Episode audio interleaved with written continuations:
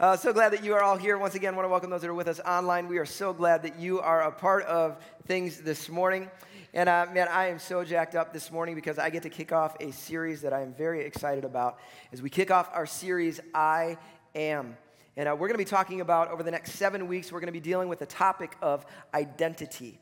Identity. And I believe that this is a series, honestly, that could transform your life and could change your life. And so I'm very excited as we dig into this. So what I want you to do first, before we even get into the message, I want you to turn to your neighbor real quick. Turn to the person next to you. I want you to tell them something that's important to you that you often forget or you lose. Something you forget, something you lose. Turn to your neighbor, talk to them.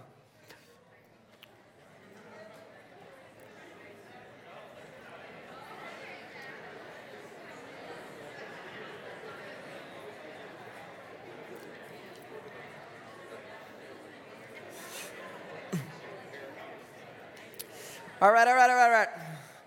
That's good. That's good. How many of you, uh, some of you probably said your password, password. Anybody lose your password? You forget your password sometimes? I feel like I'm always asking them for the reminder email of what my password is uh, for those things. How many of you said your phone? You lose your phone on a regular, some of you didn't. There you go. Okay, we get that. All right, how many of you lose your keys? Any of you lose your keys? Some of you lose your keys on a regular basis. And when you lose the thing that you really need, right, you have that moment of just like panic, that moment of like, oh no, I got to get somewhere. There's a little mini crisis in my life right now because I don't have what I need. But when I think about our world and the way that we live right now, I feel like we're living from crisis to crisis right now, doesn't it? It just feels like that's the world we live in, you know? We got the little crisis, right? You got your little crisis where you, you know, you you lose your keys, you lose your phone, you lose all those kind of things. You have a bad hair day, whatever the crisis is. But then we have like a little bit bigger crisis, don't we? We have your financial crisis, or you got a physical crisis, you got a relationship crisis, you're having your own mental health crisis. We have these kind of crises that happen. And then we got the big stuff, right? Like the past two years, like all the crises that have been happening, you know. And then we got other crises. You have things like military crisis that happen around the world. We have humanitarian crisis that happen all around the world. And but then there's like the worst crisis of all, right? The worst crisis of all is this, the midlife crisis, all right? The midlife crisis, okay? And just a, just an F Y I, if this is your chest hair, like button up, okay? We don't we don't want to see that, right? No, that's not really the biggest. What I would say the biggest crisis, the most widespread crisis that we have in our world is this. It's an identity crisis. We have an identity crisis. We wrestle with the question, who am I? Now, some of us, we know we're wrestling that question. You understand that when you think about your life. You, you know that's something I'm wrestling with. I'm not really sure who I am. I'm trying to figure that out. Maybe when you're young, you're trying to figure that out. There's other of us, if we're honest, we're ignorant of the fact that that is actually what's at play in our life. We don't realize that we're constantly trying to discover who we are with our behavior out here, right? We don't recognize it. And then for others of us, we think we know who we are, but the problem is we have found our identity in the wrong thing. We found it in something that's actually destructive for our life. We don't even know it. And right now it feels stable, but what you don't understand is that you are standing on very, very scary ground. And so this morning we're going to get into this concept. And throughout this series we're going to deal with this idea of identity. And I want to say right from the get-go, I am not a therapist, okay? I am not a counselor. I am not a psychologist. I'm not going to talk to you from that direction. What am I? I'm a pastor. So what are we going to do? We're going to go to Scripture and say, what does God have to say about this? That's all I can do. I'm going to lead us to God's word, and we'll say, God, would you speak to us? Would you speak to our hearts? And I would say this. When, you know, I went the first twenty-eight years of my life kind of ignorant of the things we're going to deal with. And when I began to wrestle with some of these ideas, it began to totally transform the way I thought and the way I saw the world. And so I believe genuinely that this series could transform your life. Not because I'm such a good preacher, I'm not, okay? But because of the truths that we're getting at, I'm praying that these truths would dig deeply into your heart and they would produce something life-giving for you. I believe it's what God's intention is for you, all right? So if you got your Bibles, turn with me to Genesis chapter three, Genesis chapter three, beginning in verse number one. And would you uh, would you stand with me across the room as we read a primary text? If this is your first time, just know this is our tradition. There's nothing sacred about standing. It's just what we do to say, God, we value your word. We honor your word far above my words, okay? Genesis chapter three, beginning in verse one says this. Now the serpent was more crafty than any of the wild animals the Lord God had made. He said to the woman, did God really say you must not eat from any tree in the garden? The woman said to the serpent, we may eat fruit from the trees in the garden, but God did say, you must not eat fruit from the tree that is in the middle of the garden, and you must not touch it, or you will die. You will not certainly die, the serpent said to the woman, For God knows that when you eat from it, your eyes will be opened, and you will be like God, knowing good and evil. Let's pray. God, we thank you. I believe you want to speak to us. And Lord, so right now we do everything we can in the in the flesh to open our ears and open our hearts to you. But God, I pray that you would do something supernaturally in the spirit world to, to take the scales off our eyes, that we might be able to see more clearly and see as you intended us to. Pray that in Jesus' name, everybody said, amen. You can be seated. So if I were to ask you a very simple question, who are you? Who are you? What would you say? How would you answer the question, who are you? Think about it for your mind, okay? If I were to say it, like for a lot of you, you would answer like, I would say, I am Greg. You know, you would give your name, right? For others of you, you might say, well, I, I am, and you'd give your role. Like for me, I'm a, I'm a husband, and I'm a, I'm a father. These are some roles that I play. For others of you, you would say, oh, maybe it's more like, like your job. Like for me, I am a pastor. Or you would talk about a skill, like I'm okay at talking. Or you would talk about your personality, whatever defines who you are. You would say, that's who I am. But the reality, and none of those are really the essence of who you are. See, there's an important tr- truth that I think we need to grasp. And it says that there is a connection, but we need to understand this. Who you are is not necessarily what you do, okay? Who you are, there's a connection there, but it isn't the same thing. Neil Anderson writes about this in his book, Victory Over Darkness, and just so you know, some of the stuff that we're going to be talking about over the next several weeks comes from that book. So if you're a reader, I would encourage you uh, to read that book. I find it very helpful in your faith. But he asked this question in his book, Victory Over Darkness. He says this, is who you are determined by what you do, or is what you do determined by who you are? I know for some of you, that's like, what is going on? That's a, that's a lot to take in, Greg, okay? Who you are determined by what you do, or is what you do determined by who you are? Now, hear this. If it's the first thing, if who you are is determined by what you do, then your behavior is constantly changing your identity. From day to day, how you behave is actually becomes who you are in that moment. So you're like a shapeshifter. You're going all the time. Day to day, you never know who you are because it's all dependent on how you behave in that day. And it is very scary when it comes to your faith. Right? What do I mean? If it's this first part, then what I'm going to do is in, in my faith is I'm going to constantly try to attain the right spiritual identity. That's what I'm doing. I'm constantly trying to behave in a way so I can attain this spiritual identity. Rather than my behavior flowing from my identity, no, I'm trying to attain an identity. And here's why that can become destructive. Some of you will relate to this because you have a really good week, right? You go to church. You say nice things to your spouse. You're really good. You prayed some. You read your Bible some this week. You've had a really, really good week. And so you think to yourself, I'm doing pretty good. Like, I, I feel confident in my spiritual identity. But the problem comes when you have a bad week.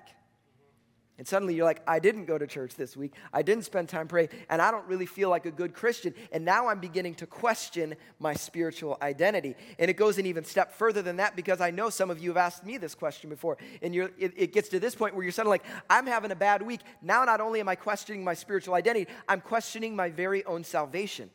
All because I had a bad week. It's this problem. It's, we begin looking in the wrong direction. But I believe Scripture clearly teaches that the second half of this statement is true, and it's this. What we do should flow from who we are. Yeah. What we do should flow from who we are. And as we understand who we are in God, it will set us free to be who God created us to be. See, the gospel, a lot of times we think about the gospel, the good news, and we think, oh, the gospel is I get saved to go to heaven someday. That's part of it. But that's not all of it. The gospel is the good news of what God has done for you on your behalf, what he has invited you into, what he has given you, right? Salvation, you don't earn your salvation. It is received through Christ. And along with that, there are so many things that God has given us.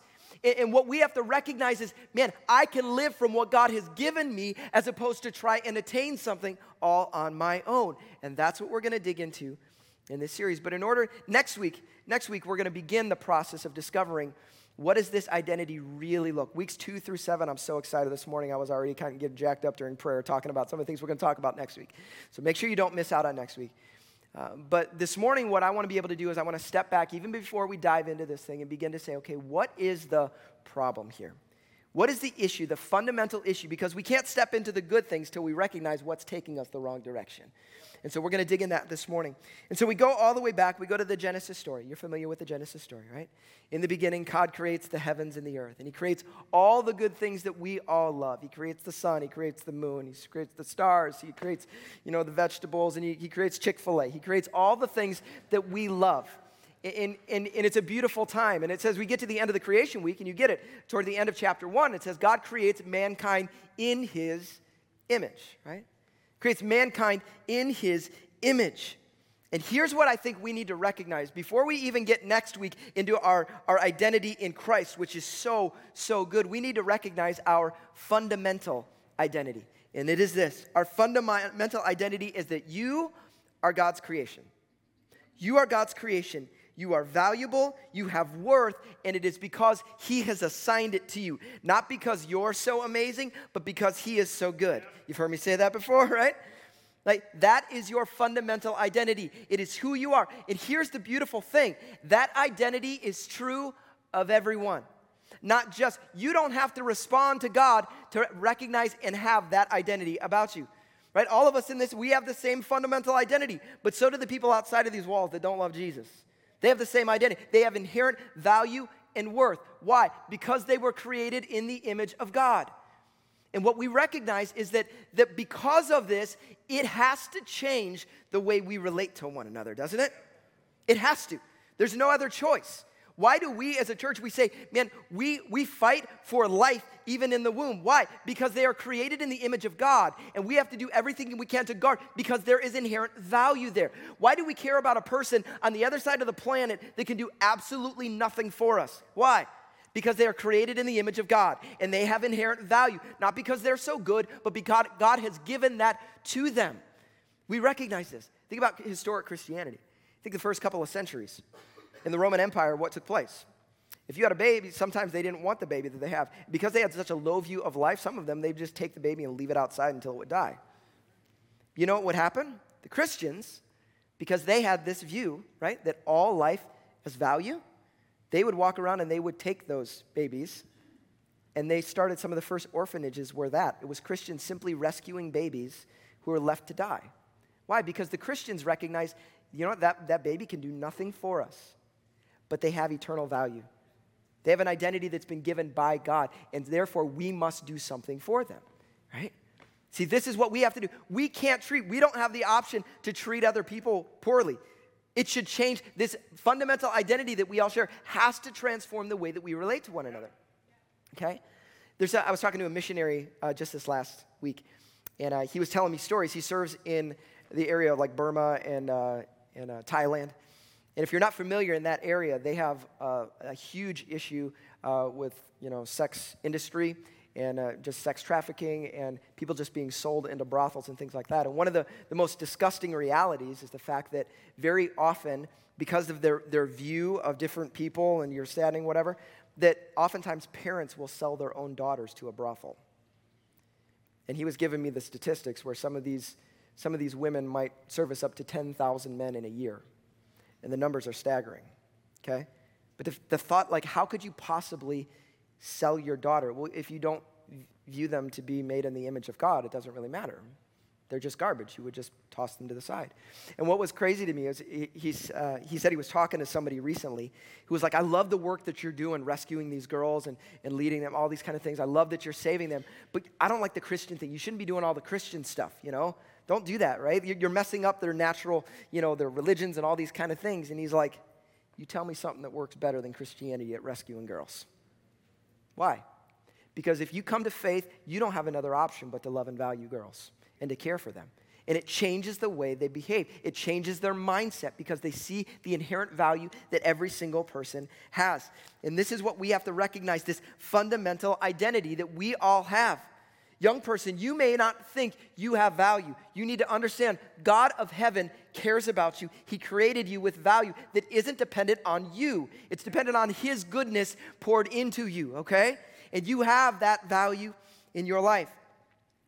So, so we continue with the with the kind of the story that goes on, and, and God gives this identity, he gives purpose to all mankind, and he establishes this relationship between him and his creation, doesn't he? He establishes, and, and the goal is that he would be the source, and we would find all things under him, right? We would be in submission to him, we would be his hands and feet here in this world, helping oversee this world, but in submission to his authority, that he would be the one that gives us everything that we need. It's very much like a father and a child type of relationship. It's like my kids, okay? My kids, they see me as their source, right? If they want anything, they come to me, right? Like me and Amber, they're, they're all constantly asking us for stuff, and they think that we've got everything. They think we got all the money in the world. In fact, a couple weeks ago, my, my son's like, hey, Dad, hey, Dad, uh, you're loaded. I'm like, what makes you think that, son? He's like, you got like a thousand dollars. And I'm like, yeah, I do, son. I am loaded. You're right. I am filthy rich. But but they have this view, and they what they think, I got everything. If they need anything, they know they just come to me, and I, and I come take care of it. Me and Mom will buy them what they need, you know, right? They just think, just go to the store and buy another one, Dad. Not a big deal. And that's great. I love it. I love that they come to us. But that's the same relationship that God intended with us to him, that we would be looking to him to find our source, not just for the stuff, but even when it comes to the core ideas that we're talking about in here, this idea of who am I? Are we going to him to find the answer? And I would say for many of us, we've never once gone to him to find out what that answer is, right? So we go on in the story and we turn to page two of the Bible, Genesis chapter three, and what happens? It says that the enemy comes in, the serpent, right? And he becomes to speak these things. And here's what I love about the story. The first thing the enemy did wasn't to try and get them to do something bad. That wasn't the first thing he did. The first thing he did was to get them to question God, to get them to question their source. The enemy said, God's holding out on you. Did he really say that? Does he really have your best interests in mind? And hear this, the enemy comes to steal, kill, and destroy, and he is doing the same thing in our lives. He, he wants you to question, is God really good?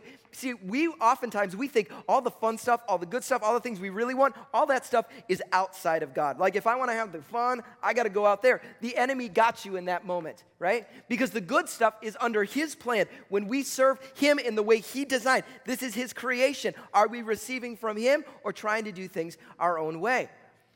And so when it comes to issues of identity, uh, when it comes to identity, the enemy doesn't want you to stand firm in your God-given identity. He wants you to find an identity somewhere else. He wants you to, rather than receive the identity from God, he wants you to go try and figure it out on your own. And every one of us need to, to get a hold of this truth, and it's this. If you can find your identity, you can also lose it. If you can find, I'm out there, I'm finding myself. I'm out finding myself right now. Finding my identity, right? If you can find it, you can also lose it. All you got to do is look at an athlete to figure that out. Remember that, that guy who was really good at sports back in uh, back in high school? A kid in your school, right? Right? But he wasn't good enough to play in college. And then you see him ten years later, and what's he talking about? Oh, the big game back in high school, right? Like, dude, you got to get over that game. That was a long time ago. You are not that cool anymore, right? I mean, that's, that's what can happen. We, we get in these places where, like, we've we found our identity in something out here, and then we lose it. And we don't, we don't know what to do. We no longer have firm ground to stand on. And, and this is the challenge that for many of us, we are living for some identity rather than living from an identity that has been given to us by God.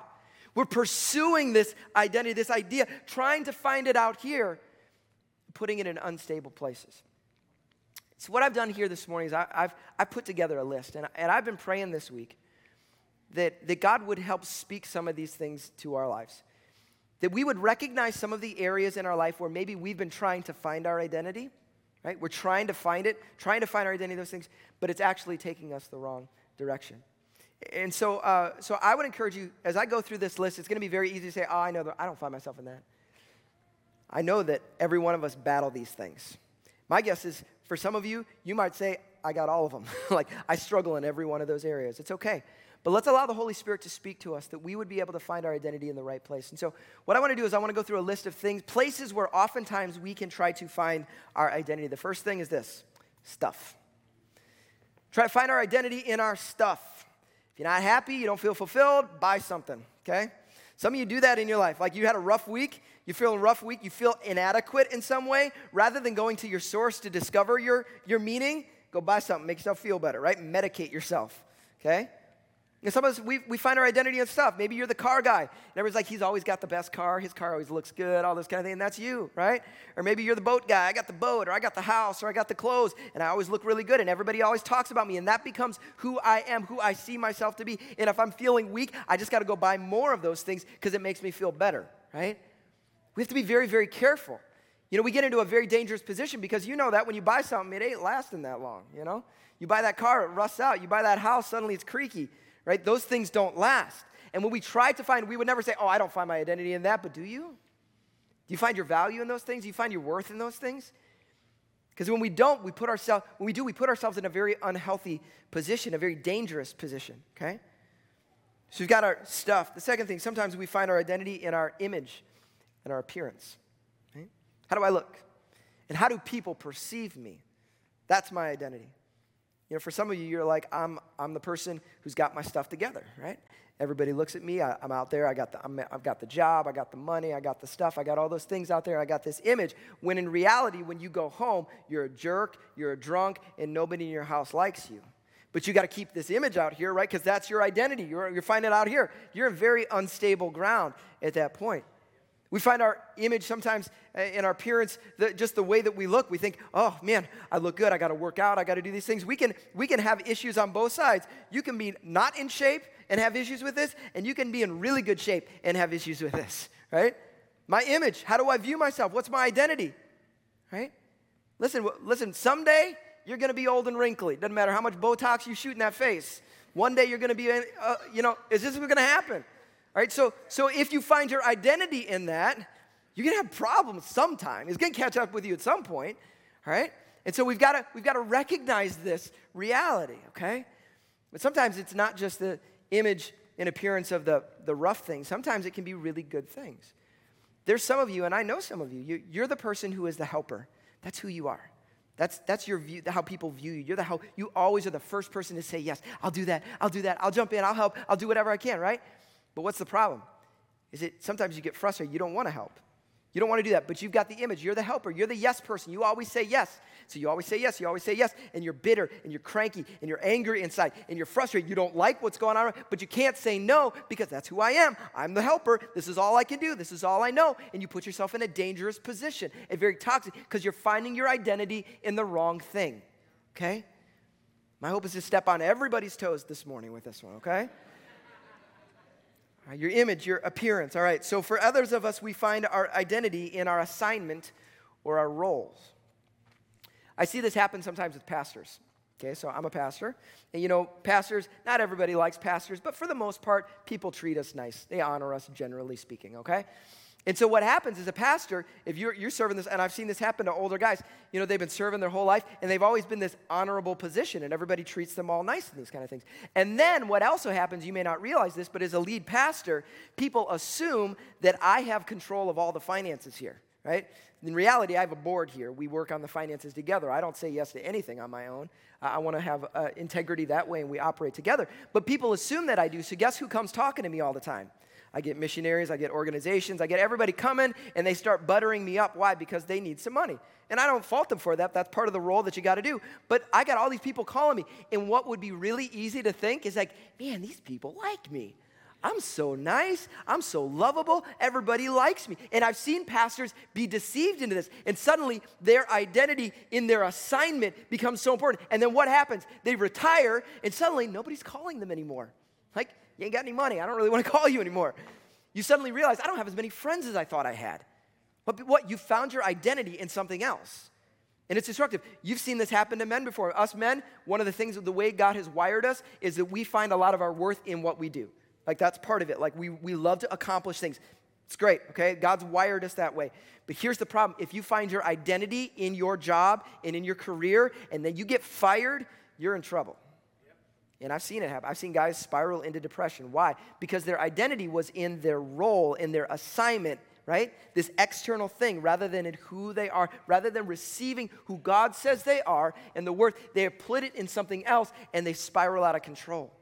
See, we have to recognize this. The same thing can happen for some of us. Maybe you're a sing, uh, stay-at-home mom or a stay-at-home dad, right? And and you spend all your time with the kids, and you're invested in all the kids, and you're doing all this stuff, whatever, and then suddenly all the kids go to school, or suddenly all the kids leave the home, and you're like, who am I? Like, I found my identity in my role as a mother or a father, and I don't really know who I am anymore. See, this is this is a challenging thing for us because we oftentimes find it in the wrong place. Very similar to this role can, can be others. We find our, our identity in others, in relationships. Maybe you've got that relationship. You know, you've got that boyfriend, that girlfriend, you're right, and everything is all about that, and you found yourself in that, and then the, the relationship ends, and you're just like, I don't know what to do anymore. Nobody loves me. I'm, I'm lost, right?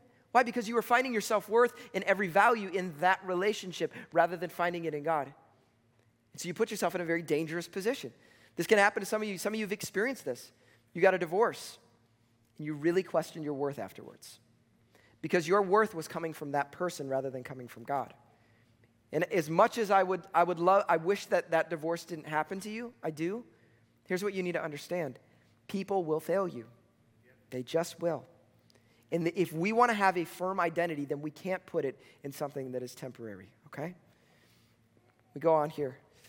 Sometimes we find our identity in feelings, in our feelings. And this is one I want to say, remember, remember, I'm not the therapist, I'm not the counselor, I'm not the psychologist on this one, okay? But here's what I know about feelings. Feelings are fickle. They just are. And when we ground our identity in what we feel, we are in very, very dangerous territory. And I would say that in our world, there are many ideas out there, particularly around sexuality, that, that very much have had this mindset that says feelings is what our identity is. And I would just say that's never a good idea to base your who, your identity and who you are simply on how you feel. Because I know me, and tomorrow I'm going to feel different than I feel today. And if I'm grounding my identity in how I feel and what I think, then I'm in trouble. That is not firm ground to stand on, all right? We go on. This one, you have to understand my heart on this one, okay? Some of us find, hi. Sorry. Awesome. We'll see you later.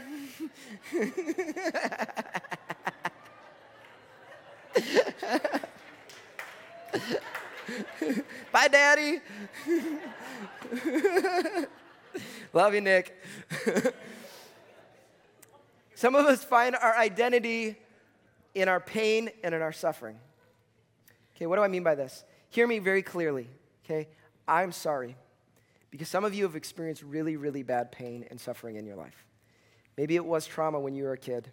Maybe you've been abused physically, sexually, emotionally. Maybe you've you've had, you know, just hurt in your life. You've had horrible trauma in your life from other circumstances. Maybe you've, you know, you've got some sickness or disease that's just ongoing in your life. I don't know what it is. You've lost a loved one that's been painful in your life, whatever. I'm sorry you dealt with that. But if we're not careful, hear me, if we're not careful, we can allow that pain and suffering to become our identity. And rather than that being something that happened in our past, we allow that to be the thing that owns us and controls us. I'll give you an example. I met, there was a woman I knew years ago, and the first time I met her, you know, when you bump into people, you know what's inside pretty quickly, and I bumped into this lady, and immediately she starts talking about this thing that had happened a few years ago and how angry she was, hurt she was, and she was done wrong, and this all this stuff. And I'm like, I'm so sorry, this is horrible, all this kind of thing. But I knew her for like ten to twelve years, and every time I saw her, guess what we talked about? Same thing. Because she never, she never saw that as a thing to overcome. That became her identity. The pain became the identity. And listen, that's something we have to be careful.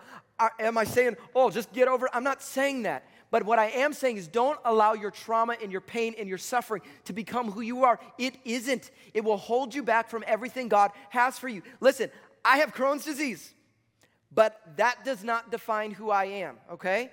And some of you, you have diseases, you have sicknesses, you have pain in the past, but don't allow that to become your identity because it will hold you back from what God wants for you, all right? We have to be very, very careful, okay? The last one I, I want to say is very similar to that. It says sometimes we find our identity in labels, in a label. Sometimes that's a good thing. You, you got some nice label that's been put on your life, but I would guess there's some of you here, you were given a label by somebody when you were a kid, through your teenage years. They called you something. They thought of you a certain way. And you might not think about it out loud all the time, but you're still living like it, right? Somebody said you were worthless. Nobody cares about you. And so you live that way. You take that on. I'm worthless. Whatever it is, whatever's been spoken over your life, you take those labels. And listen, it might be good. Like, hey, you're going to be successful. That's the label you're giving. You're like, that's a good one. I'm going to be successful. The problem is you're walking around saying, I'm successful. I'm successful. And guess what happens if you don't become successful? You're like, oh, shoot. Who am I, right? See, we have to be careful about what we find our identity in, okay? And so I want to ask you this question, very simple, is like, what is your identity grounded in? When I talk, look at this list, we're, like I told you, I, I follow Jesus, right? And I try to find my identity in him, but trust me, there's still plenty of times I'm looking in these places to find my identity, right? I look in the wrong place. So what is it for you? Where do you have a tendency to lean, to try and find that value, that worth, to know who you are? Where do you look on a regular basis? Are you actually trying to find an identity, or are you receiving the identity God has given? Have you opened your life to say, God, what do you have to say? God, I want to believe and trust in what you say about me, not what I say about myself. So I want to get to our big so what, and we always say this every week. We have a big so what. So what? What's the point of this thing? If you forget everything else I shared this morning, the big so what is this. Don't be a dingle hopper, okay? Don't be a dingle hopper. Is that pretty clear? All right, let's pray. No. How many of you know what this is? You've seen the movie. This looks like a fork, but according to, you know, the seagull Scuttle in the movie The Little Mermaid from back in the nineties, this is a dingle hopper, correct? And what do you do with a dingle hopper? You comb your hair. That's exactly what you use a dingle hopper for, right? See, if you've watched the movie, you understand that, right? He's a, he's a dumb seagull. He doesn't know. He just he's just finding stuff and then making up excuses. They make up names for it. He makes up what the thing does. Why? Just doing the best he can with what he's got. But I think this is how most of us spend our lives. We're just trying to figure it out ourselves. Ah, I'm a dingle hopper, right? Don't be a dingle hopper, okay? Don't just simply try to look around you and say, okay, what is everybody else saying that I am? Those things. No. What you should do is you should go to the Creator and say, what, what is this thing? What's the purpose? What's the value of this thing, right? And I think that's the call for us as followers of Christ. I told you next week we're going to dig into this whole identity in Christ. You do not want to miss next week's message, okay? It's critical, critical for us. But today the starting point is just a posture. What is your posture? Is your posture to say, God, I'm going to figure this out. I will pursue and just try and fulfill myself. Or is your posture saying, God, I'm not really sure who you say I am, because if I'm, if I'm honest, I've never actually asked that question before. I've never pursued in your word to say, what do you say about me? And God, I want to begin to pursue you, to say, to open my heart to say, God, would you help me to, to find my identity in you, to place my identity in something that is firm, to receive what you say about me, not what others people say about me, not what I think about myself. God, what do you say about me? That is the only thing that will endure. That is the only firm ground that we can stand on. But it starts with a posture of humility. Say, God, I don't know. And it starts with a posture of repentance to say, God, would you shine a light on me? Maybe I don't even know today. I'm not even sure where I'm finding my identity. But God, would you begin to show me? Would you begin to open my eyes? Would you, like I prayed earlier, would you take the scales off my eyes to see me as I really am, not how I think I am, but to see where am I really putting my hope? Like, what am I really trusting in? Would you show me those things? And God, when you show me those things, would I have a repentant heart that says, God, I turn from that thing, and instead I turn to you. And God, I'm looking to your word to say, what do you say about me? God, can I stand firmly on that? That's the only ground that will endure. Why do I say we have an identity crisis in our world? Because we have a bunch of people standing on shaky ground, bumping into each other, knocking each other off of their really crumbling ground, okay? And what the, what the world desperately needs is men and women like you, followers of Christ, who are so fervently grounded in their identity and what God says about them that they don't shake like everybody else. They don't freak out like everybody else does. They're not unstable like everybody else does. Instead, they are standing firm and have peace in every circumstance. That's the kind of thing that's desirable. That's what we should look like, and that's what the, the world desperately desires. God, would you help us be those people, okay? So I want to pray a prayer of blessing over you this morning. Would you stand with me across the room as we close here today? This is one of those things you're probably going to have to process through the week a little bit. And so uh, I, even as I pray right now, I invite you just to respond even in your own heart, uh, that you would respond to God. But I just want to pray a prayer over you guys. God, thank you so much. I thank you for the gospel. God, our hope is the gospel. Life is in the gospel. Our joy is in the gospel. It's the good news of what you have done and are doing in the world through Christ, and we are so grateful for that, Lord. And God, we thank you that part of the gospel is that we are invited into something better. And God, I, I'm grateful for that, Lord. You don't look to, to reprimand and force us into a box. You look to invite us into the way that you intended. And God, you intended us to live out of an identity that you have given us and that can never be taken away. And instead, we're trying to suck identity out of every other corner of the world. God, I pray that you would help us to recognize the areas where we've gotten off. And Father, that we would repent from those. God, we turn from those. In my own life, God, this, there's so many ways where I'm still trying to define it in a different way. God, I pray that I, that I would turn from those things and turn toward you, God, to look to you, to look to your word, to say, what do you say? It's really easy to sing, I am who you see I am. It's easy to sing it, God. God, I pray that we would live that way, that we would live recognizing who do you say we are, God, and we will live out of that, Father, confident that, that God, you are the one who never changes. So we trust in you, God. God, this week, take the scales off our eyes. Help us to see better, I pray.